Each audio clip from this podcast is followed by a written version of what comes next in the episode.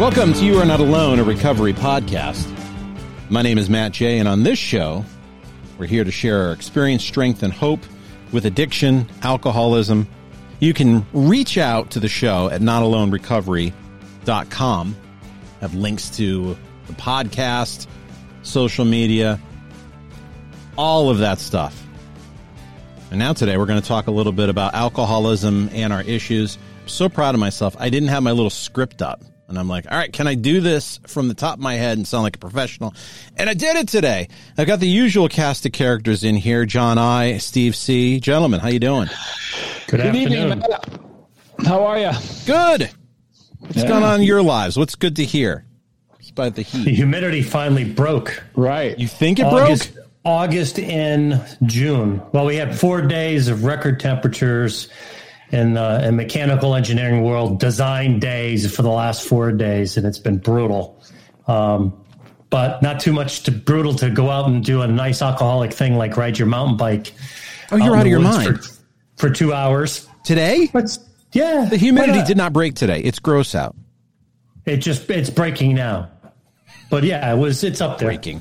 Hey, what do you do? I mean, oh, dinner is served. I literally just wolfed down dinner. I have a good wife. I'm missing steamed green beans. Um, yeah, I was a good perfectionist, and I ran out to my garden to look at the bok choy to see, did it bolt? And I looked down into it, and I'm like, I can see the little buds starting to form, and I'm like, I'm going to take that and put it in the fridge, and I don't want to waste any of the vegetables that I grew because I am a perfectionist. That you are. I have problems, especially with your garden. Hell yeah! I uh, my my symptoms of alcoholism come up when it comes to things like my garden. Yeah, yeah. Mine mine come up in lots. I was talking to another alcoholic today about that. Mine mine come up in lots of areas. It's very it's very apparent nowadays to me how much it affects all aspects of my life. You know, where before I was just thinking it was just, it was just I drank too much. It was just alcohol. Uh, but no, now I, I treat a lot of things. I have I have the, you know, like John said, you know, out out there, you know, sixty plus years old, on a mountain bike for two hours in this hot weather. That's alcoholic thinking.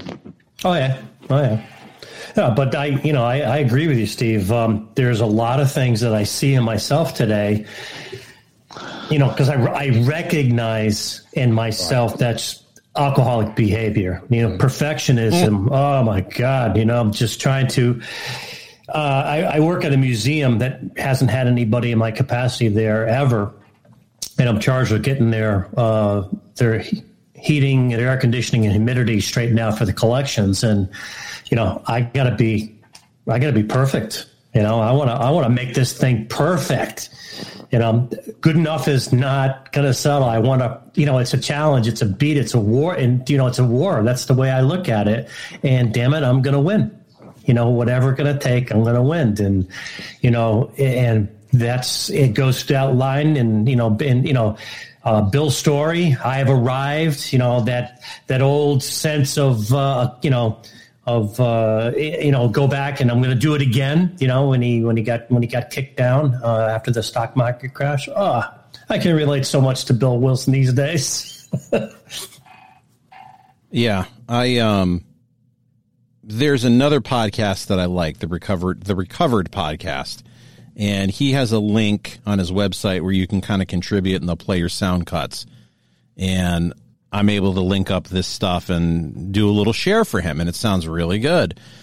And I was like pacing back and forth last night, and I'm like, was I too cute with that? Should I not have shared again? Uh, should I not have said what I said? Was I coherent? Was I, you know, am I going to piss them off? Instead of, you know, hey, I contributed positively. Um, I'm constantly thinking that what I do, regardless of my best intentions, is going to piss somebody off. It's not perfect enough.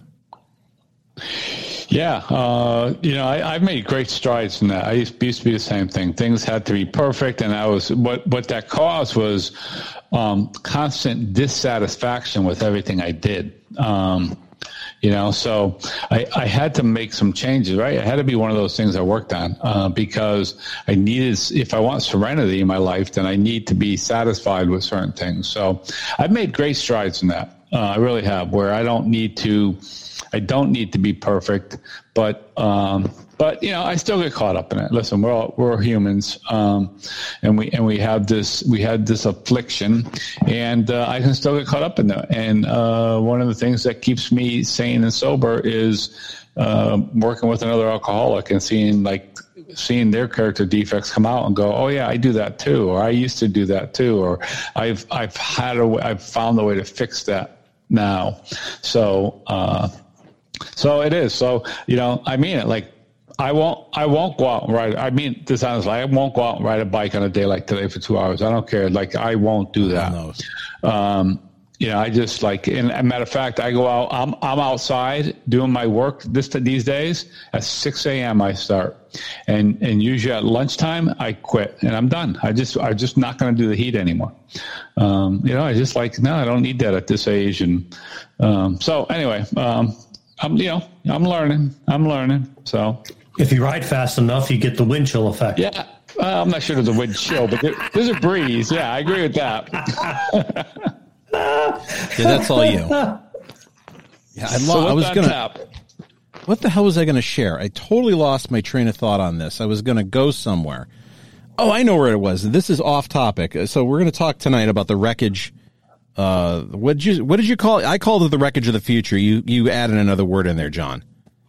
Um, our Thursday night men's group is a topic, living in the wreckage of the future. Yeah. I, last that's, week I was living in the wreckage of the future, yeah. And it was terrifying to me.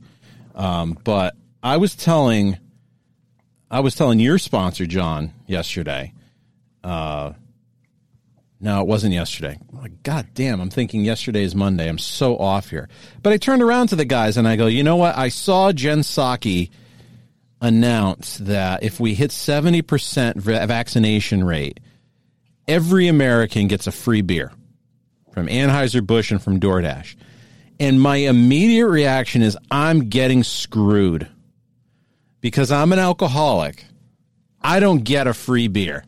I picked the wrong time to get sober. I should have picked just after this. That was literally...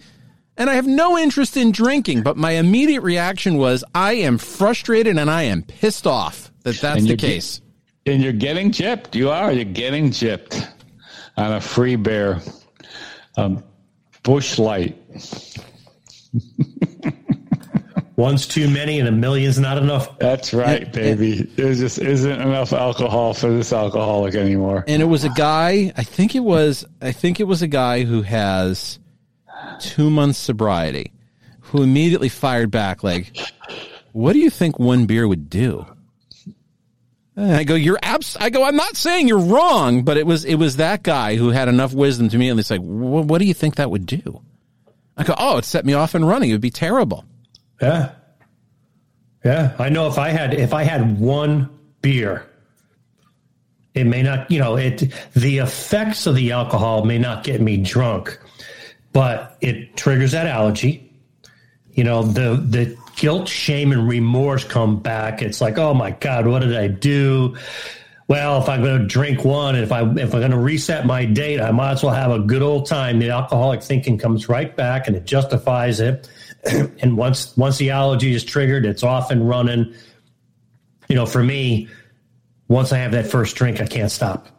You know, I just, I go and I go and I go and I go until I get to that point where I want to be. Usually I go over the line. Um, and, and it takes, it, it takes a lot to get me back. Um, I don't want chancing anymore. You know, I don't want to take that chance. It is ridiculous. It's One just, is too many and a million's not enough. It's just, it's so crazy that you, you get caught off guard at a moment like that. And give it that visceral reaction when I saw that. I'm like, I couldn't believe it. But I'm not I'm not cured. Steve, you're on mute. The catchphrase of twenty twenty, twenty twenty-one. You're on mute.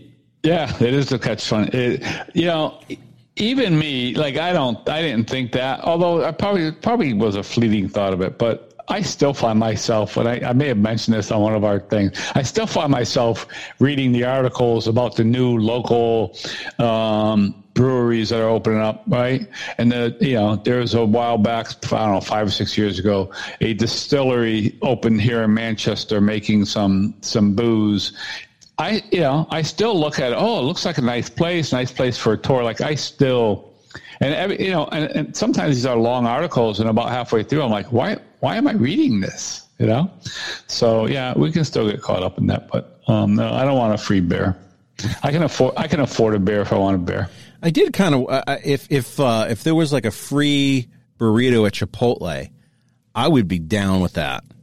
Yeah. That might be my favorite bad habit in the world. That I could eat about twenty of those, and, and yeah. That would be bad on the back end. But I brought you guys here together. I, I have a topic, but I think this is also one of these things where I can be helped with this. So I have applied for the next level position where I work a few times. I didn't get the job and probably wasn't ready for it, and have been very satisfied in my job. I do very well. I have good hours. It's a comfortable lifestyle doing this job. I make pretty good money, and the next level is now open again.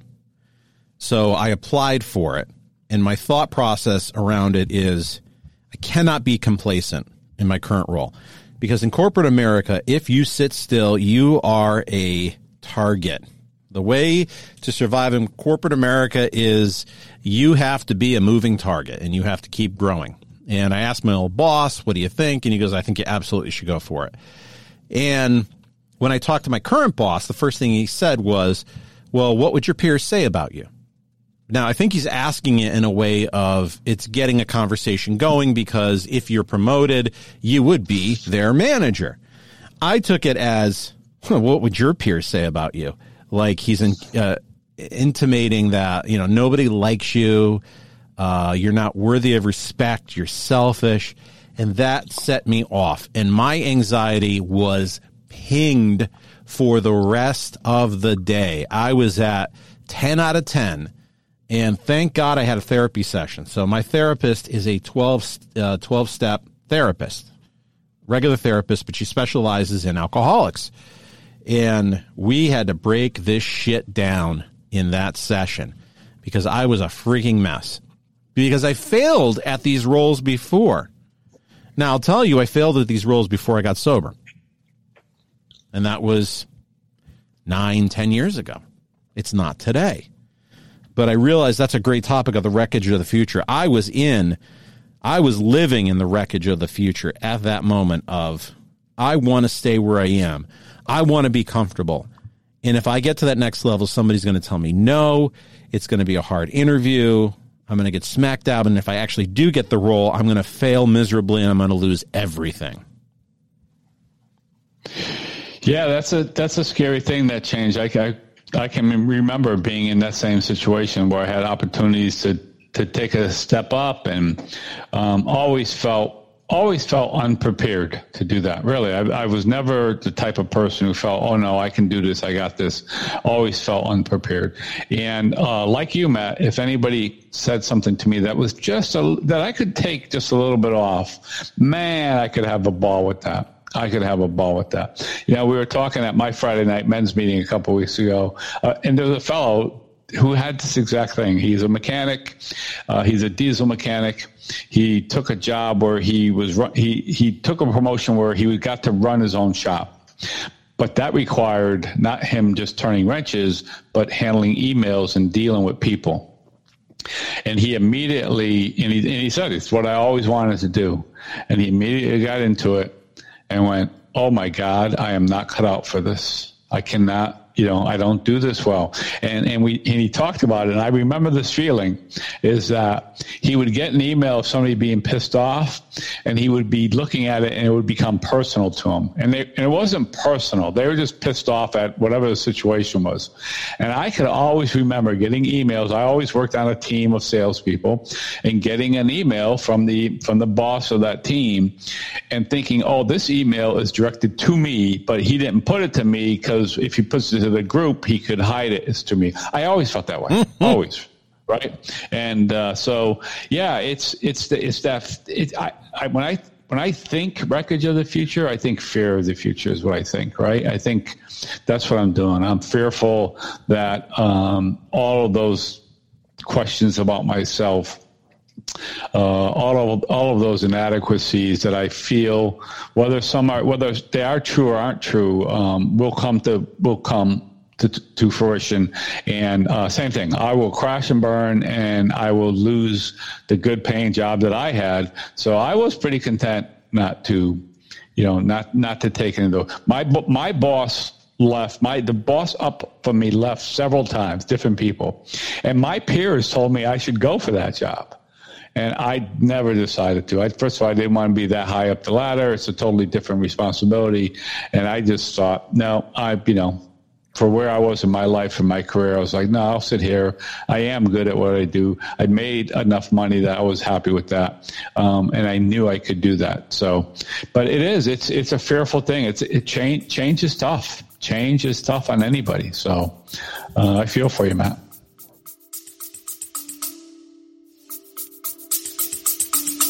We'll be right back. Do as I say, not as I do. Are we that generation, or are we doing and working on ourselves just as much as we work on the technology that we crave, artificial intelligence, and the concerns, I would say, were pretty valid. But the interesting thing about that is, is it valid because that's how we see ourselves? Are we, are we looking at them, but then really seeing us?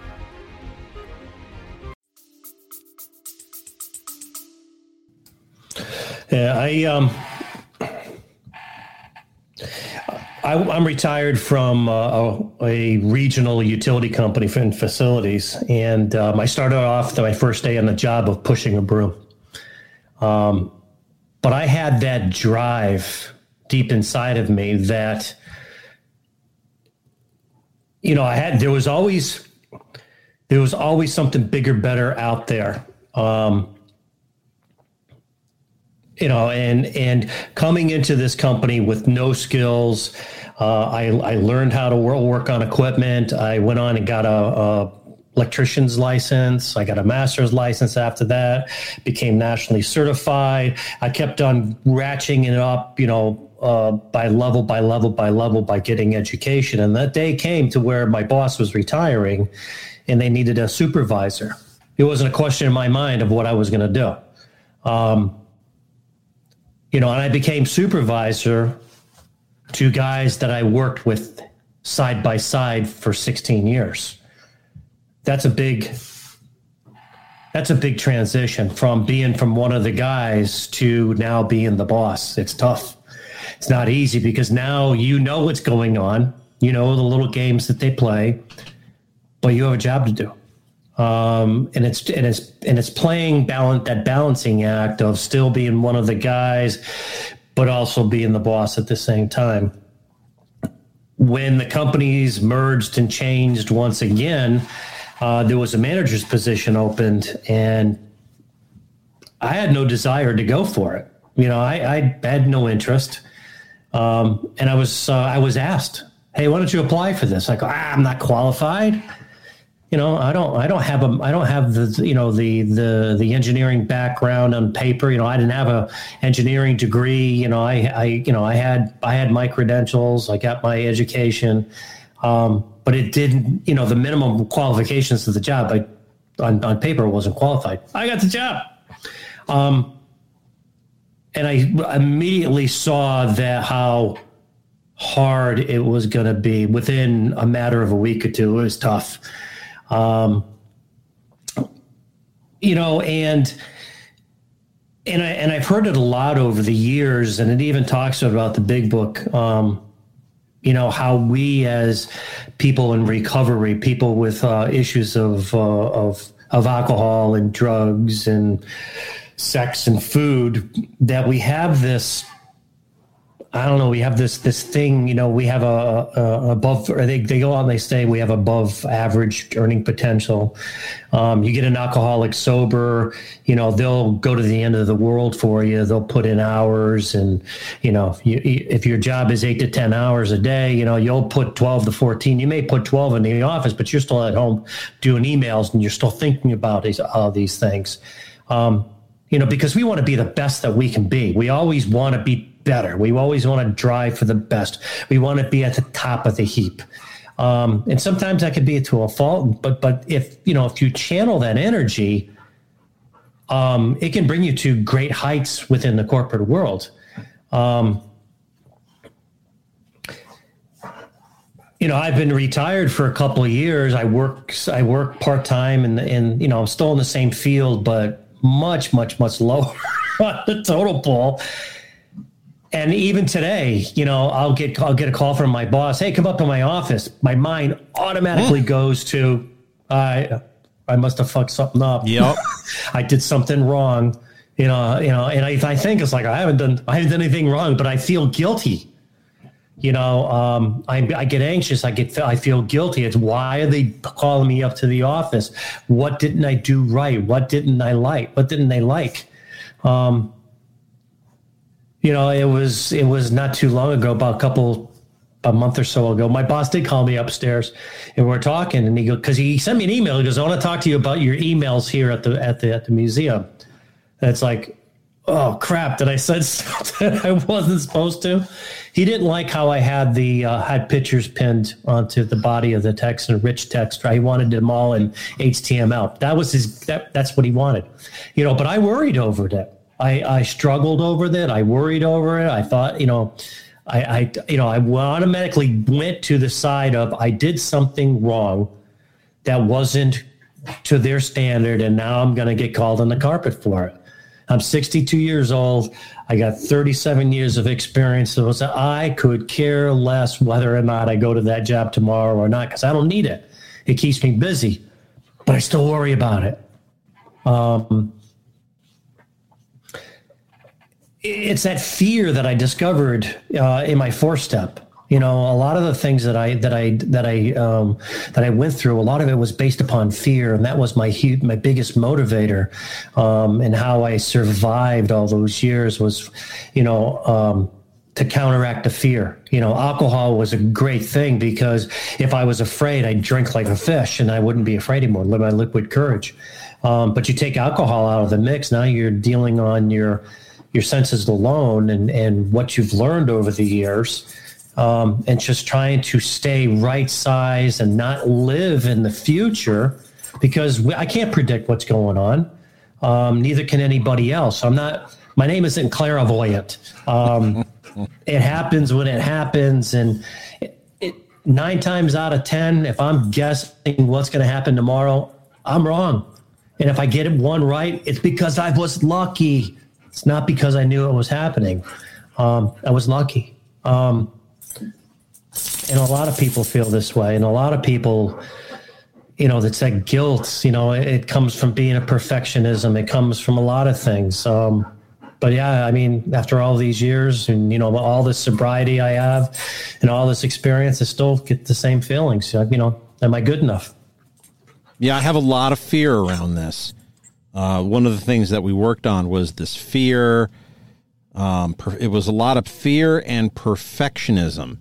And then we started talking about, when did you first feel this as a child?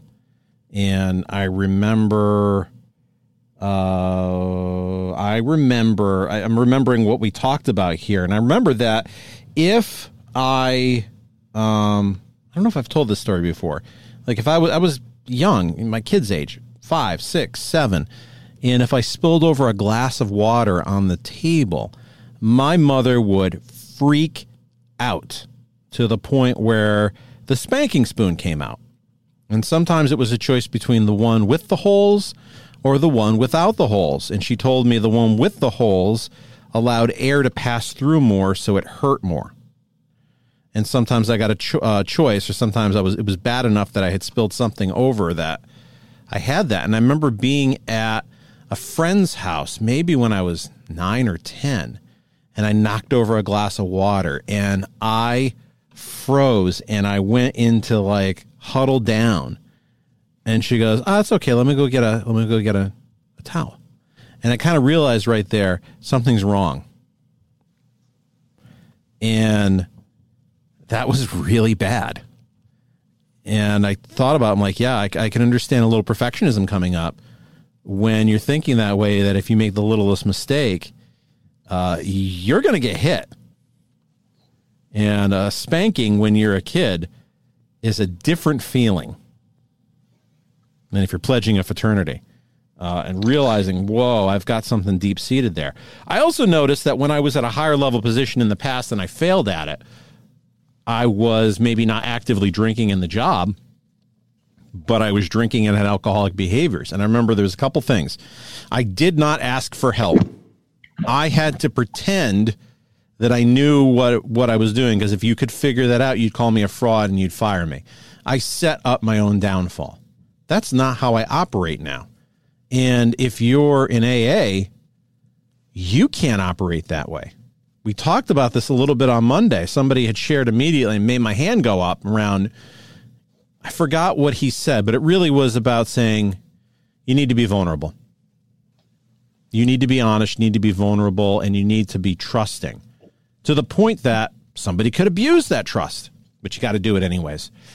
Uh, Because the more vulnerable what you need help with and what you don't know, that's how you end up being successful. And I've been able to apply that in years in my current role, which is why I'm successful.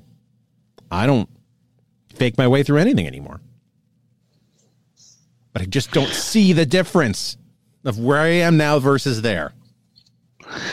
Yeah, that's because we take us with each other, with ourselves, you know? I mean, it's like we can change a lot of things. And, uh, you know, well, it, it, it was funny. Um, you know, just because just because we have self-knowledge of stuff, just because we know this stuff doesn't mean that we change. It's the same thing, right? You know, the, our big book tells us that self-knowledge by itself will not get us sober. And, and, and that, that's all. Like, I have lots of self-knowledge about lots of things, but unless I take action on them, then, then nothing's going to change. And you said a big thing there, Matt, is that one of the things I've learned is I am so more apt to ask for help today. I'm so more apt to, you, you know, the, here's the big thing is, and I, I know I'm not unique with this, but I thought I was in charge of everything. And what by by that I mean, I thought I, I was responsible for for every single thing in my whole life on my own, right? And today I realize that that's true. Like, the ultimate decision will always come down to me for certain things, but by allowing. By by a lot, by being vulnerable, by putting it out there for other people to hear, by asking for help, by sharing it, by letting people know where, where I'm at, I get feedback that comes from a, a perspective that I don't have. And I've been told many a time, listen, John will tell you, how many times have we gone hiking? And I have said, oh, I don't think, you know, this is, you know, this is beyond me, or I don't think I'm ready for this. And John would say, no, no, you, you're ready for this. You, I, I see how you hike. You're ready for this. And so that feedback is important. You know, that feedback is important. So, uh, yeah, being, mm-hmm. being vulnerable, putting ourselves out there and asking for help is how we get through this stuff. So when it comes down to the future, when it comes down to that wreckage of the future, when it comes down to someone in your situation, like, hey, what should I do here? Then you do exactly what you're doing. You talk about it, you hash it over, you, you think about it, and then you have to take action on it because, uh, you're right. And this corporate world that you work in and I, I worked in and John worked in when he was there, John knows the hard way when, when, you know, time was up and time was up and it was like, bye-bye, John. Yeah. You're not going to get those last five or six years or whatever you wanted out of this company. It's, you're going now. Right. And that's what happens, uh, is, is they get to make that decision. Yeah, Matt, you've been a, I've, I've known you ever since you came in. There's no question in my mind that you're not ready for this. I mean, it's, you can do this. There's no question. Absolutely no question at all.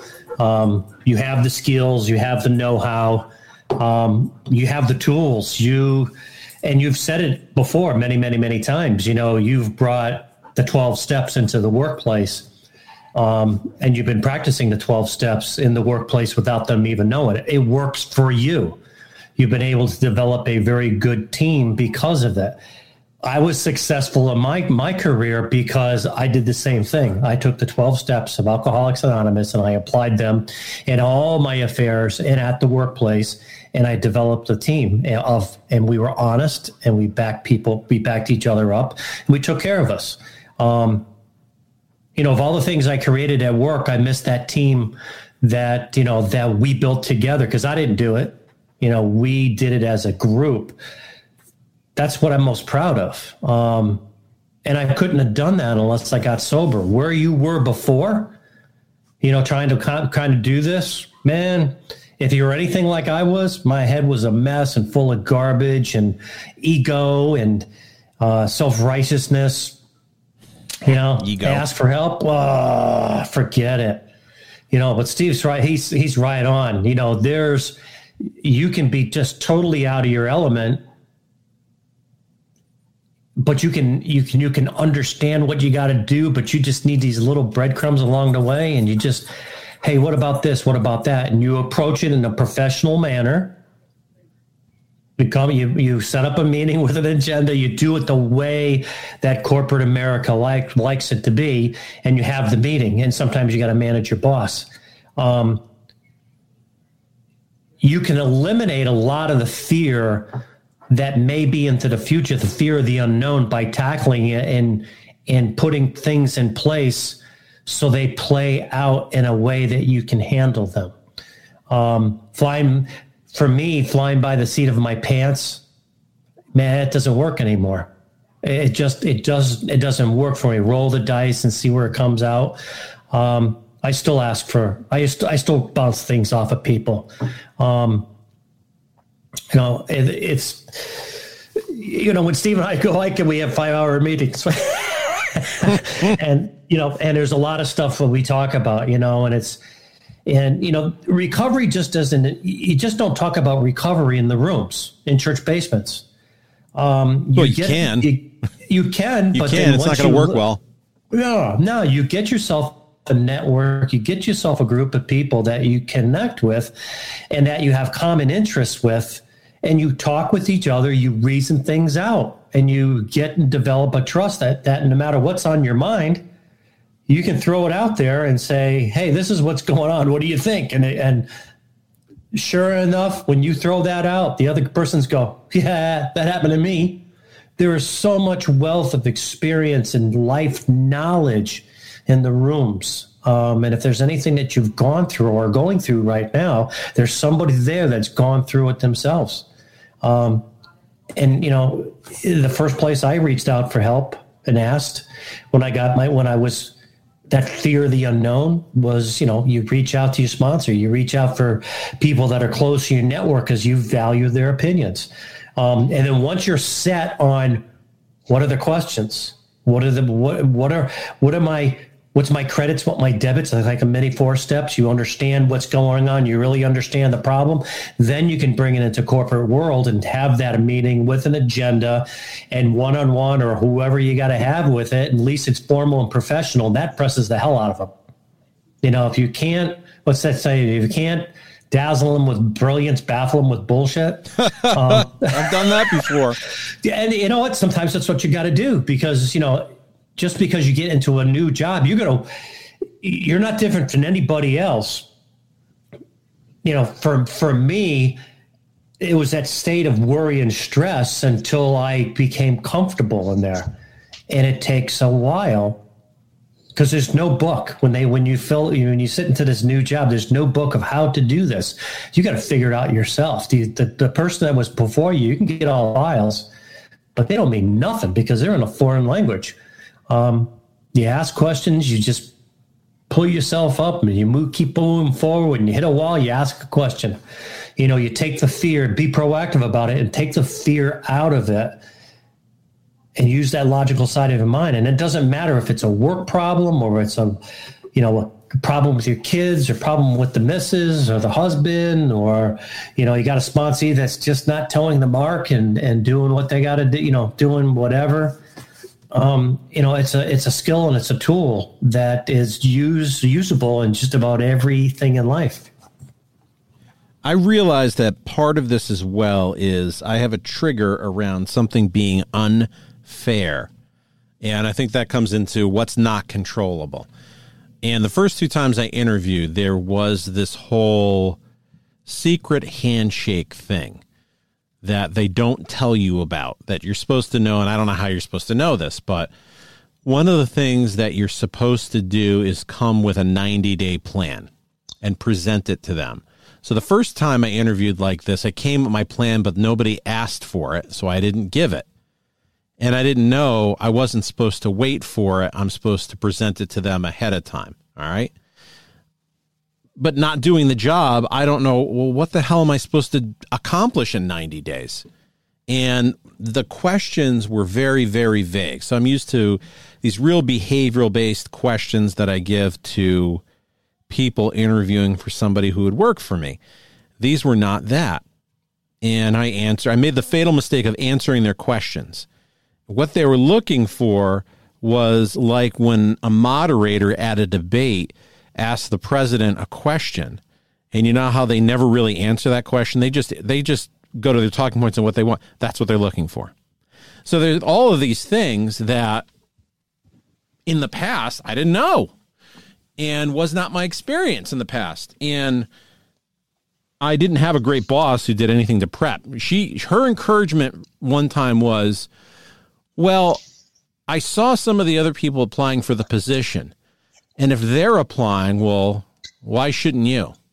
It's a real rousing success there. That's, that's, that's a vote of confidence. Second time she was gone and there was nobody I was reporting to. Now I have some people who are willing to guide me through this. So I can take advantage of that stuff. I kind of know what to put together. I still get, I get hung up on those details of the black and white of what does this ninety day thing look like? And it probably is, here's what I'm going to do.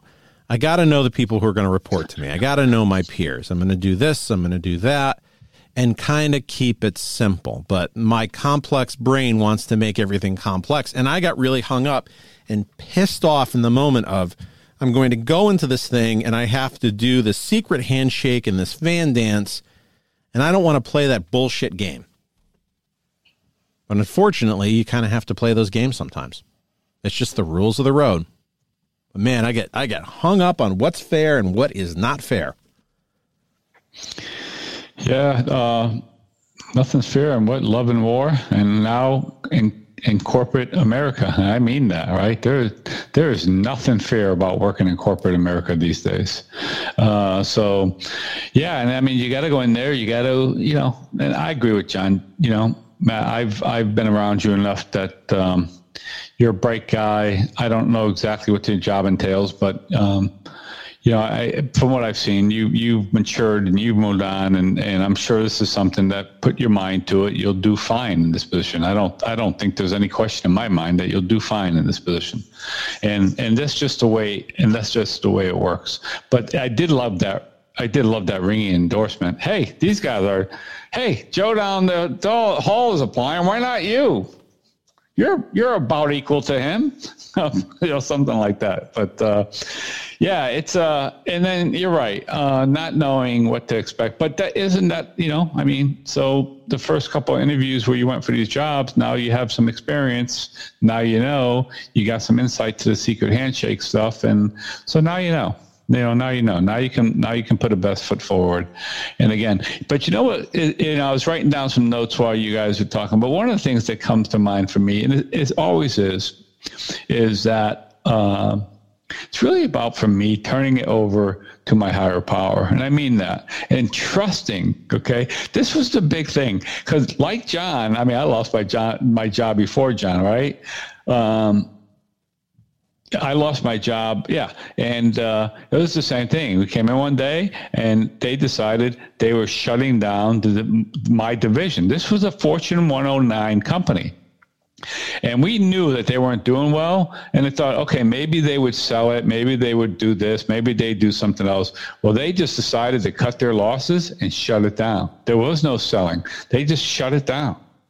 So at, you know, at sixty years old, I found myself, you know, with a pretty decent paying job, you know, and all of a sudden in the, in, in a snap second, it was gone. It was all gone. And, um, and it was weird because I had done enough work, and, and I don't take all credit for this because it just happened, but it, I just knew I was going to be okay. Right. That's what I knew. And I had done enough work that I started to really trust in my higher power. And I started to really, not just by words and not just in a prayer, but really turn my life over to my higher power and to say, you know something, I'm going to be okay. And I'll go, I go back to this, one of these weird, it's one of these very strange things. Matter of fact, I paid a bill today. That's a life insurance policy that I took out on my son when he was first born. It was Prudential life insurance policy. And uh, it's just a little term policy. It cost me one hundred eleven dollars a year. I've been paying it. And, you know, so it, it accumulates some value for him. But I remember sitting with this guy, Stan was his name. And I remember sitting with him being worried, like, okay, what's going to happen? Now, this is one hundred eleven dollars a year, annual, a year, right? Not a month. I was worried about, I was worried about paying it. This was, don't forget, this was thirty years ago, right? Mm-hmm. It was thirty years ago. And I said, well, what happens if I lose my job? That's why I said to him, what happens if I lose my job and I can't pay this? And, and he looks at me, he goes, you'd go get another job, right? And I went, yeah, of course. He goes, yeah, you'll be, you'll be okay. But those are the same thoughts I had back then, right? Oh, if I lose my job, it's going to be disaster. I'm not going to find another one. It's not going to be to pay. Like all that fear, back to the fear thing, you know? And today, I, I, I really truly believe that no matter what's put in front of me, I'll be able to figure out a way to handle it. And if I don't know how to handle it, just like we've been saying, I'll ask for some help. And that's a totally different person. I wasn't that person. I wasn't that person five or six years ago, never mind twenty years ago. Uh, that's just come through to some real, you know, the practicing these steps in all of my affairs. That's really what that has come down to. I practice them in all of my affairs, and therefore all of my affairs are being taken care of by my higher power, not just my alcoholism, but all of my affairs. And I, you know, and just to kind of elaborate a little bit more on that, faith is the answer. Um, it, it really is. And, and, and, you know, um, the faith that I have, um, it doesn't happen overnight. Um, just because I got sober doesn't mean that I instinctively are going to know that everything's going to be all right. It doesn't work that way. It, it, it happens from, from one, the, the easy, the easy part, uh, doing the steps, from starting at step one and working your butt off and being one hundred percent honest all the way through step twelve, because the, the promises in step nine, they do come true. If we are painstaking about this phase of our development, we will be amazed before we're halfway through.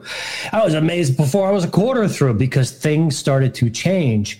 Um, and as I became comfortable with myself, and I became comfortable with all those deep, nasty, dirty things that I was keeping hidden for so, so many years. And once I was rid of all that stuff, you know, I cast out, just like Bill says in the book, I cast out all the old stuff, and new stuff has to come in to fill it. And the new stuff that came in was positive energy and positive things, you know, um, that this new way of thinking, this new way of life. Um, and, and as I worked on myself and I worked through the steps and, and started to, you know, get involved with the big book and try to understand it. And then, you know, doing things like Joe and Charlie and um, get involved with, with groups and service work and all the stuff that you've been doing, Matt. Um, you know, that, that faith in the power of greater than myself, my, my, the God of my understanding grows and grows and grows. Um, and I get to understand it. I get to rely upon it. And I learned that no matter what happens, everything's going to be all right, because I was able to look back through my life and the periods of my life that were the darkest, when I re- put my effort into the, into the, into God. you know, I look back at them, it's like, wow, that's amazing what had happened and how I got through this stuff. And it turned out okay. So as long as I keep doing these things, whatever it is that comes down my path, it, the outcome's going to be all right. I'll survive. Um, you know, when I lost my job, um, I had another one the next day, you know, because I had a reputation and, um, you know, and I had people, people fighting over me, and I went to the highest bidder.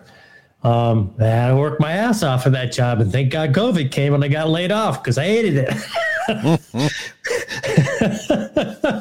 You know, so, you know, but through this whole thing, I didn't worry about it. When they, when they, you know, I kind of sort of volunteered for the layoff.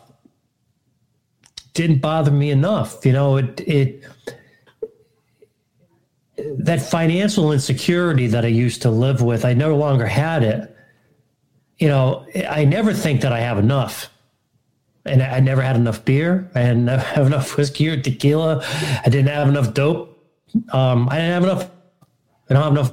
I could have gazillion dollars in the bank. It's still not enough, you know, but all I knew is no matter what happened, it's going to be all right. Something else would come up. I would, you know, at that, that ten months I was unemployed, I wasn't, I didn't qualify for unemployment. We left off my pension and my wife's salary, and we were saving money. So I guess everything's going to be okay. Um, You know, and I didn't, if you'd asked me back when I, when I, um, you know, when I, when I got laid off, I said, I wasn't too sure, but, you know, I talked to people and, um, you know, I'd done the work. So, you know, this day was going to come anyways. It came premature, but that's what we prepared for. So, you know, in those times of indecision or times of worry or times that the mind starts to wander and it gets into that, gets into wreckage of the future, like we try to predict what's going on, the simplest thing to do is just take a big step backwards, take a big, deep breath, say a prayer, talk to God for a little bit, reason things out, pick up the phone and start calling another alcoholic. And, and there's wisdom, there's wisdom out there, and it'll come, and it's going to be okay.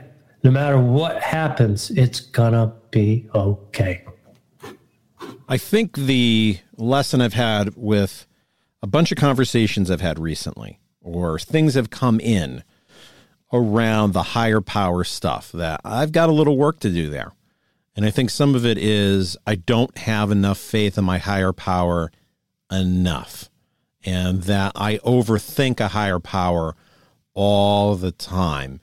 And when I start bringing up some of these worries, or I'm in a situation, maybe I, I have these worries, but I'm not voicing them.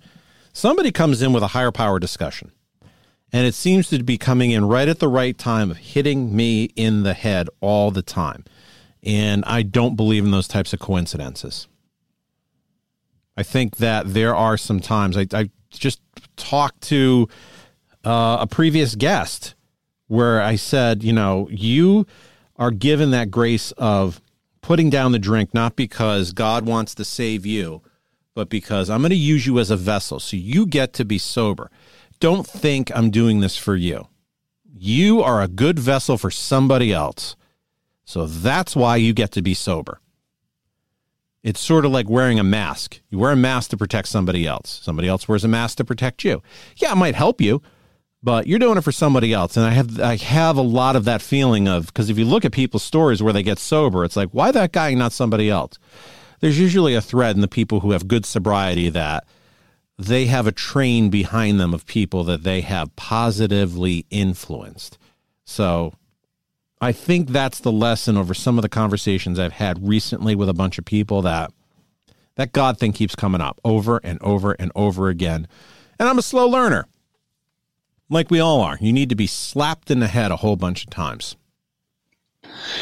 Yeah, sometimes quickly, sometimes slowly, you know. Um, that's the way it works. It slowly works slowly from it, it worked that way for me. It worked that way. It works that way for most people. Uh, so and, and and today Listen, I'm an impatient alcoholic, right? Oh, my I God, me too. Say, I, I want what I want, and I want it now. I don't want it tomorrow. I don't want it. I don't want to wait for I don't want to wait till tomorrow. I want it now.